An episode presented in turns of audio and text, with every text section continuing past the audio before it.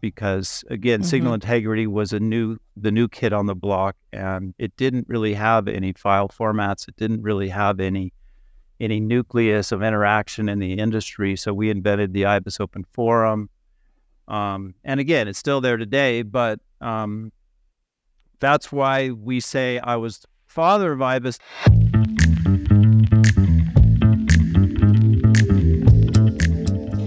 Hi, everyone. It's Judy Warner. Welcome back to this week's Ecosystem Podcast.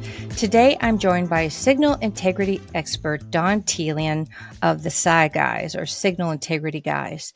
Don has over 40 years experience in signal integrity and in fact is known as the father of IBIS. He's going to tell us a little bit about how he and a group of collaborators launched that signal integrity model format during his days at Intel. We're also going to talk about a nifty cheat sheet or an SI cheat sheet that he has that comes from his book, Signal Integrity in Practice. He really focused on the pragmatics of signal integrity, and I think you're going to learn a lot from Don today. Make sure you go check out the show notes. Everything we talked about will be down there, and I'm sure there'll be a lot you'll want to tap into. Without further ado, let's jump into our conversation with Don Telian of the SCI Guys. Hi, Don. Thanks so much for joining us today. I'm delighted to have you join as a first timer to the podcast. Oh, hi, Judy. It's an honor. Thanks for having me. Well, why don't we kick off by sharing with our audience a little bit about your professional background, and uh, we'll start there. Okay. Yeah, I've been doing signal integrity for 40 years, count them 40 years, which is remarkable because we've only called it signal integrity for 35. Uh, but uh, the first half of that, I was with the big boys, uh, meaning Intel, Cadence, Hewlett Packard, uh, and for the second half, I've been a consultant, working for myself at SCI Guys. SCI Guys. So let's talk about SCI Guys. Tell us about your consultancy and what SI Guys or SCI Guys is all about. Yeah, yeah. You know, it's been a fascinating journey got to say I love it. And uh, basically, I just hop on the hardware design teams and I figure out where the problems are and uh, help people win and succeed. And then I'm gone. And they say, "Who was that masked man?" He, uh, we, uh, hopefully they, hopefully they send the check, but that's pretty much yeah, what I so... do. So it's that's been amazing because at this point I've I've been in I don't know if chameleon's the right word, but I've just kind of learned how to fit into the hardware team and uh, do what they need done, and then work with their layout team as appropriate to make sure they translate. You've got to translate signal integrity into layout, or nothing happens. Yeah, well, there's that. Yeah. I I always say you know, those chips sit on these little things called circuit boards, and um, that's where all the trouble happens these days. It seems like so. Um, well, I found you, Don, as you know, through um, through our mutual friend Eric Bogatin, and I heard you were on his podcast. For our audience, I'll share that link because I thought it was really good. And one of the things I learned about you, and why I wanted to learn more about you, is your interesting title that Eric gave you, which was the father of IBIS. So, can you tell us what where that came from? And I'm sure there's a good story behind that. Yeah, yeah. Thanks for that. Yeah. No, Eric didn't invent that. That has followed me around for, gosh, since 1992 for over 30 years. IBIS just celebrated 30 years. On my website, there's a picture of us cutting IBIS's birthday cake. So that's that in itself, I oh. think, is pretty stunning. Like what standard lives for more than 30 years and has, you know, 25 right? member companies and so on. Um, but most of the story is told on that podcast. Do you want me to give the abbreviated version here? Yes. Yes, please. Yes. Oh, marvelous, marvelous. Well, we we raised our hands at Intel. We were at Intel I shouldn't say we. It was I was. This is another distinction I have. I was the signal integrity group at Intel in 1989. We there's probably hundreds now. um, but again, we were barely calling it signal integrity. So we raised our hands and said, "We'll we'll help design the PCI bus." And to do that, we had to invent this behavioral model thing. And the story is also told in my book right there, chapter seven. Yep. Um, and I I was given an unlimited amount of uh, equipment and resources and and uh, college co-ops. And one of those was Arpad Muranyi, who invented this thing, this IBIS template, we called it. So, anyways, we used that to design the PCI bus. Then, then we went on to design the uh, the interconnect around the first Pentium, and we had to give out models Mm-hmm. somehow for all that stuff. And there was no, I mean, uh, giving out a silicon model was fraught with problems, right? Because of silicon process, Right. blah blah blah. And so we just bundled up our little template and we had an Excel spreadsheet at the time that had VI curves and we started giving out the models and all the simulation vendors went wild. And they're like, "Well, let's let's standardize this thing." So we got 9 EDA companies to agree and in four Wow. meetings we resolved the 1.0 spec. Wow. That's that must be a world record in any committed committee oriented standard. yeah, it was it was, you know, honestly it was it was a lot of fun and it just it went fast because it needed to happen because again, mm-hmm. signal integrity was a new the new kid on the block and it didn't really have any file formats, it didn't really have any any nucleus of interaction in the industry, so we invented the IBIS Open Forum. Um, and again, it's still there today, but um, that's why we say I was father of IBIS, but not a kind of an absentee father because they yanked me uh, after those four meetings and put me on the next Pentium, or I don't know what it was. It was, it was, uh, but it was that was that was a fun little blip in my career, and uh, and we went on to do more stuff after that, of course. So what is it about those IBIS models that have made them persist for 30 years, do you think?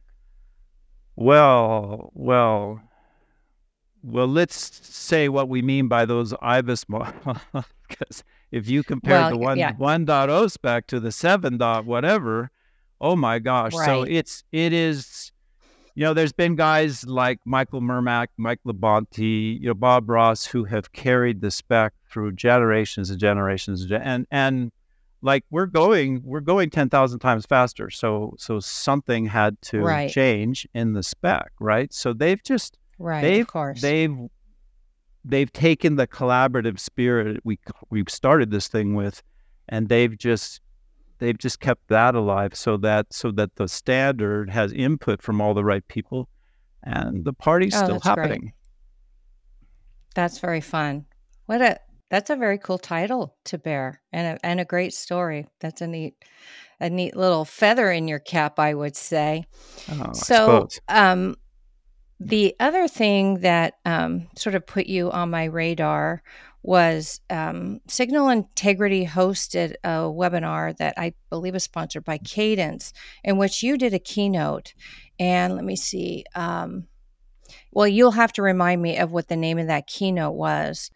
But you shared in that talk um, an SI cheat sheet. So I thought, oh my gosh, our community needs to to learn from you, hear about that, and tap in. So why don't you start out by telling us about that keynote, keynote, the things you covered, and then let's dive into what the heck your cheat sheet is.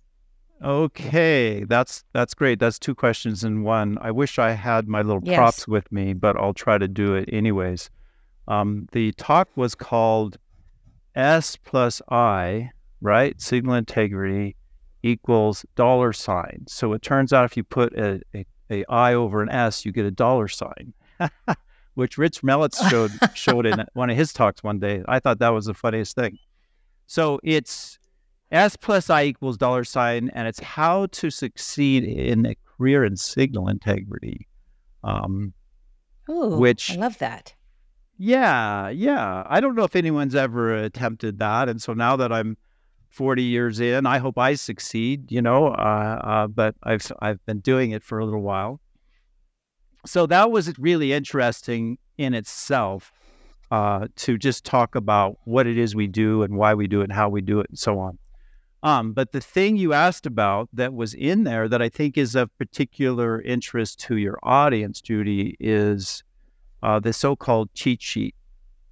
And so, if you don't already have a printout of this cheat sheet, you can get one on my website. Uh, you'll probably link it, right, Judy, in this podcast. I will. I'll. Sh- um, I definitely will. It's at the end of chapter two in the book here, um, and what it does, like it was a gutsy move. Like I, I don't, I don't think this has happened either. I said, let's just put on one page what everyone has to do. So, uh, and at any data rate. Um, and so, so one axis is, is data rate. And then it's kind of a cheat sheet. It's also sort of a checklist. So people have printed that, they put that on their wall, they keep it in their back pocket. Because um, one of the things we have to do, um, I mean, even today, you might still get asked to to do a three gigabit per second link, you know. And so, how do you switch your head from doing 32 to three, right? And so things change. Things have changed. That's about 20 years of history. And so the cheat sheet has the the columns to kind of orient you in in time and space, data rate, and so on. Um, and it's kind of yeah, it's it's abbreviated, but it's it's helped people. So I'm happy about that. Yeah, it seems like a quick ref- reference guide, right? Yeah. And yeah. Obvi- yeah. And and what I also noticed about that is it reference pages in your book, but I want to talk about that as a separate point. So, can you share like a few points that we can maybe give our audience some few takeaways and then like you said i'll, I'll make sure we we click back to your website where they can download it themselves. Yeah yeah absolutely. Um, i think one of the biggest things and in fact this is at the top of the cheat sheet as you move faster and faster of course your edge rates get faster and faster right? But then people fuzz out and they go wait picoseconds and you know i don't i don't live in a picosecond world so there's a chapter in my book that translates that into a feature size, meaning a dimension on your PCB. Mm. Okay. Okay. So you know around uh, a, a, around eight six gigabits per second, all of a sudden the length of a via in a normal PCB became something you had to think about. Okay. Now mm-hmm. thinking thinking about it means that the that edge rate at that data rate um, is going to see that feature. Okay. Um, okay. So so so in other words, you got electrons running from the transmitter to the receiver, and they encounter these we might call them speed bumps along the way. Okay, and and mm. that changes with how fast your edge is. So, anyways, if you have a very fast edge, you you you see more things along your way to the receiver, and so uh, so how how big a feature is this electron going to see? And and mm-hmm. and it doesn't just see it; it responds to it. If its impedance is different, it bounces off. It goes, "Oh my goodness, this is I didn't sign up for this. Uh, you know, I'm on 100 ohm right. interconnect. This thing is 40. What's going on? You know?" And so it starts. I see. It starts bouncing off and reflecting around and and basically messing up signal integrity. So that's a very key line where I, I give the dimension of the relevant feature size. So basically, if you have if you have a uh, uh, a connector pad or a via that is larger than the relevant feature size, then you need to match the impedance of that feature. Did any of that make sense? Yeah, it totally did. And I love that. Okay. So that's the first one. You got another goodie for us? Oh, absolutely. I'm glancing over it on the side here. There's there's about 12 ro- 12 things over there. I know. Um, I'm not going to ask you to tell us all, but Well, um, like it tells you at, at one point you switch from 45 degrees to curvy routing and and you know uh, if if anyone wants to debate that, I give the chapters in my book and you can read about that. You could still debate it. I uh, I think another interesting thing, and this sort of dovetails into the feature size. There's two more things that you really got to watch out for, and one is the the stub length. Um, Hmm. stubs, yeah, stubs and stub. There's stubs hiding in places like let's say you have a connector pad here, and you have Mhm. you have a can I even do this? Let's say you have a a finger coming down onto that connector pad. Well, out here is Mhm. a stub at certain frequencies. I'm like, oh my Okay, goodness. Okay, not a via stub. Uh, no, just the connector pad. Like they're trying to get this solder I joint. got it. Right, right. So if this thing Mm. misses and comes over here, all of a sudden I have this. So so I have an article in Signal Integrity Journal, like like oh no stubs. You know what are you know where are they and what are they? So anyways, that the length of a relevant stub. Eric Bogatin defined that long ago, but you have to keep an eye on that at different frequencies. And then, of course, the amount of loss that you're allowed to insertion loss that you're allowed to have between transmitter and receiver uh, is um, is a number that ke- keeps getting larger and larger with data rate.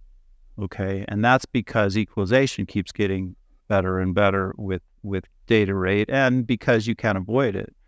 Um, but there was a time, there was a time around Gen four or in the in the tens of gigabit per seconds when when discontinuities ruled the day, and they Mhm. that's what was making uh, systems fail. Okay, Right.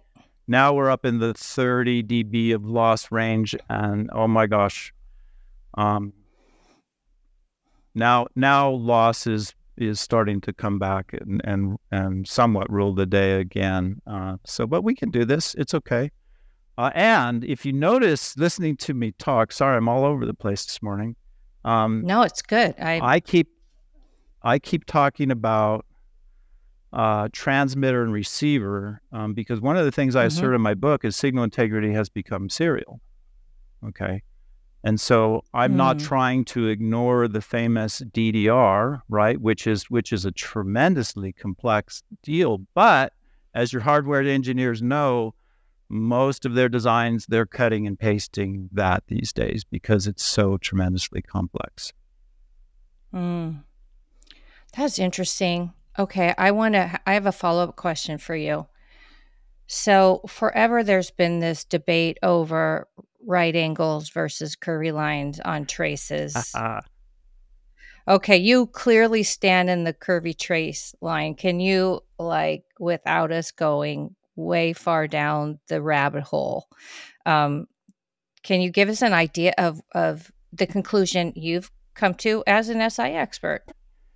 Yeah, I don't think it's complicated. Um, and on my website and in in all my reports for customers, I always link this particular article, and I think Eric's on that one. Sorry, I'm fuzzy on, on that again. That's but it okay. simply it I'll- simply I'll- shows I'll get it. it simply shows how much extra metal is is is there if you make a 90 or you make a 45 Mm, and so, in a world where like nine mils of stuff is starting to become relevant, um, yeah. Just think about that extra metal trying to go around the around the edge. So, so I'm not necessarily a fan or not a fan, um, but I I do get to watch a lot of designs. I'm involved in in you know dozens of designs. And right around 16 gigabits per second, we switch to Kirby, Kirby. Okay. Good to know.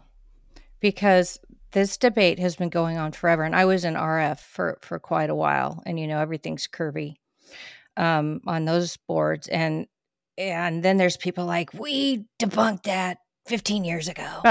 you know, and I'm just in the middle going, okay, you know, I believe you. I'm not an engineer, but it's really interesting this debate. So I thought I'd try to pull that out of you. Well, my tagline Okay, on my Na- business. Oh, sorry. No, go ahead. My tagline on my business is real data, no nonsense. And so, uh, I love that. anyone who reads my book, it's just a lot of pragmatism, really, you know. And um, and so I I I don't get emotional or heated or real in the middle of those those uh, shall we call them religious those debates debates because we got to get product out the door, right? I mean, we gotta we gotta stay on schedule. Yeah. yeah. So it's not so much about ego, like what works and how do we get it out the door as fast as possible. yeah. Makes sense to me. Okay. Now I want to um, circle back, if we can, Don, to your book. Now, um, let's see signal integrity and practice even the even the title is pragmatic i like it so we know your cheat sheets in there but as you know there's been many a book written about signal integrity why did you choose well when did you write it and why did you write it oh i've written it over the last few years um, and and like you know, Eric Bogatin says in his review, like this is this is the book that tells you the stuff the textbooks don't tell you. Mm, um, okay. And so that's I thought, gee, Eric, I wish I had invented that. I mean, that sort of that sort of sums it up because I don't. There's like maybe one or two equations of the book. It's not it's not your textbook per se, but it is about the practice. Okay, because because every day, I mean, some people could tell you there's this process for doing signal integrity, and I'm even one of them, but every day uh, it feels like I'm inventing it afresh. Like, what's really relevant in yeah. this de- design? Where is the problem? How do we get in, get out, not waste our time, do enough, but not too much, you know? So, so this is where there's a fair amount of, um, uh, Eric called it nuance you know i'll call it i'll just call it skill experience there's there's some stuff you need to know that unfortunately the you know the the tools won't tell you tools are tools right mm, my hammer won't build my table okay so so tools are are tools and they're fantastic don't get me wrong but i can do a lot of good with my hammer and i can do a lot of mess with my hammer I can waste time with my hammer, right? Or I could be productive. Right.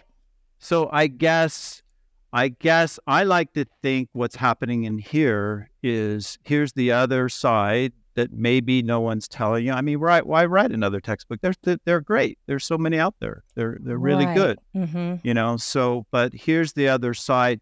Uh, I hear it's really uh, easy to read. One of the reviewers on on Amazon likens it to the Feynman lectures, which maybe were entertaining. I'm not, I'm not sure what he meant by that. Um, but uh, it, yeah, it it I don't know. I mean, my my those in my family say they don't understand what's going on there, but I think engineers, uh, particularly hardware engineers, will pick it up and go, "Oh, this makes sense. Like this is this is no nonsense." Well, and it sounds like your focus on how do I solve this problem? And of course, there's all this math, and of course, there are all these tools. But here's where to look, and here's the usual suspects, and here's how to fix it, like in in practice, right? Perfect yeah. title. Yeah, yeah. And I, I with go ahead with the focus with the end in mind, like old Wayne Dyer used to say, begin with the end in mind, right? So the goal is to get a, a functional, reliable electronic system out the door. Yeah, and and I mean, as a consultant, that that's what gets me paid. So maybe that helps me focus there. But you know, I don't get paid just to mm-hmm. sit in here in the morning. Okay, I don't get I don't get paid for showing up. I have to I have right. to I have to produce something, and and so that's uh that that maybe helps keep me on on task. I don't know. Keeps you honest. Okay, well, we will definitely share that. And I really like how you've unpacked, um, yeah, that it's signal integrity impact. You really, you nailed the title, I think, along with the, the things you said, is plenty of textbooks have been written. So between your, um, you know, which is a big reason I wanted to share you with our audience is um, all of your knowledge yet, but you've baked it down into really practical ways to apply it and succeed, which everybody who's listening or watching wants that. Right. It's so it's uh with all with the speeds and complexities we're working with, it's um Al Neves says it at particularly as you get into the higher speeds, he goes at 56 gigs, everything matters. Everything and things that, you know, we didn't think matter, they all matter. Um Well, thanks for that. I hope it's I hope it's helpful. I mean, I I I don't want to overpromise, but but you know, this is this is the goal. I'm at this stage in my career where, you know, it's it's uh I don't want to sound phony, but it's I think it's really relevant to get the next generation spun up and and and succeeding, you know, no. because No, uh I think we I think we all share that at this stage. Like time to pass pass the old baton. And so people like you passing that on is I think so valuable. And uh, whenever I've I've worked for a while when I was at Altium, I worked with tons of EEs, but they were all younger. They were the up and comers, right? And learning so much. And I always try to say, you know, so much has been baked into your EDA tools and stuff, but everything you're doing today, we're standing on the shoulders of the Eric Bogatins, Don Telians, and you know, and and to be able to recover like what you learned along the way and pass it away around, I think, or pass it along, I think is really critical. So I appreciate that. thank you. Okay. Um now when when I did my my previous podcast, I used to do something called uh, Engineers After Hours, and besides a really talented, gifted engineer with lots of years of experience and learning through life and the hard knocks, you have a couple really interesting uh, side hobbies and interests. So why don't you tell us about that? Uh like you mean counting the stars or painting bedrooms or which Yeah, one do you no, want to well, know let's about? just start with the drums. Let's just start with the drums. uh, yeah, yeah. In fact, there's only a djembe in this room here. Sorry about that. Um, but uh, yeah, I was a pro drummer before I went into engineering, and and like so I still kind of do that. like when you say pro drummer, like in what context? Like what Oh, kind of things did you do? Well, I mean, come on, it was the 70s and 80s. I mean, this is when music was Yeah, you and I are from the same era. That is like the real when they the when they actually made music. Do I sound old and bitter? Just a little. So I had I was in the Bay Area, the the uh, San Francisco Bay Area, and so I I played all around there. We would put on tuxes and and play classy music, or we would play really loud or Latin or whatever. And I had 80 students at the at the music shop, and uh, I made a living at it. And Wow. so that's a fun diversion, you know. And Yeah. now I live up in the Sierra Nevada, and so I play around the Yosemite air, area and uh, started teaching again, but not doing that right now. Well, you and I were were emailing back and forth and it cracked me up because you said, "Oh yeah, I was up at Bass Lake because I you knew I'd just been there on vacation." And you said I've been training there and I'm like, "Who would want to learn signal integrity at Bass Lake?" I was really confused. And so I asked you, "What kind of training you're doing?" So tell our audience what kind of training you were actually doing. Okay, I will, um, but but some people do want to do trainings at Bass signal integrity trainings. I've hosted a couple of the big companies, really? both at Yosemite and at Bass Lake, to come up and do offsites. So if your company is thinking Oh, about an that's cool. offsite, we can even train that. But but no, I was training for triathlon, which is a bunch of crazy people who race. They jump in water, they swim for a while, then they're dripping wet, and they ride a bike, maybe 18 miles an hour for so far, and then they jump off the bike and they run, and then you go what? And you and and everyone claps. Yeah. So that, but Don Telian until it, eh, what? the lesson for the engineers listening. So listen to me, guys and gals. It took me 30 years to learn that sitting at a desk is is very difficult on the body. Huh? So make yourself get out there and move. And so so in in my 50s I started doing this triathlon stuff with my daughter who's a national champ by the way. Um, and Wow. uh, and that rescued me from a lot of atrophy, a lot of health problems, and so on and so forth. So that's the takeaway there. engineers, Well, I love that. get up and move. Uh, yeah. Well, and to, you know, put my own little story in there. When COVID hit, I had been ignoring my health, eating whatever I wanted, sitting at a desk all day, and aging badly, I think, physically. Um, and when COVID hit, I just decided I have time to eat right and exercise. So I started walking, walking, walking till I got up to five miles a day. And I thought that would be good for my knees because I had one like sort of bad knee that hurt me sometimes. So I did, and I lost like 35 pounds and I got healthy and everything works better. I need some muscle now, though. So you've really made me feel like a slack. Thanks, Don. Well, that wasn't my I feel like a intention, slacker after you. No, but I know. No, it's actually inspiring. It's actually very inspiring. So, what fun, fun hobbies, and what an interesting life you've led, Don. Thank you so much for for everything you do. Um, for for uh, letting our audience get a chance to meet you and learn from you, and hopefully connect with you on LinkedIn or, or somewhere else. We really appreciate coming on and sharing all your great knowledge and the interesting things you do. Well, again, Judy, it's an honor, and uh, yeah, I'd encourage your listeners, yeah, do reach out. Um, I actually do respond, and uh, again, I'm at that stage in my career where you know it's. Um, I, I mean, Judy, I've worked out of my home office since '96. Wow, 1996. So it's it's kind of that's a fun to uh, see real people now and then and uh, and talk and relate. So uh, all the best to all of you in your careers, and thanks for what you're doing, Judy. My pleasure. Don, will will we see you? I forgot what you told me. Will we see you at DesignCon? Maybe not this year. Pretty Oh, sure not this year. sad. Pretty sure not this Okay. year. Every other year at Okay. least. Okay. Well, So so okay. uh, I Well, wish maybe I could we'll tell hit you you. next year. Yeah, 2025. Okay.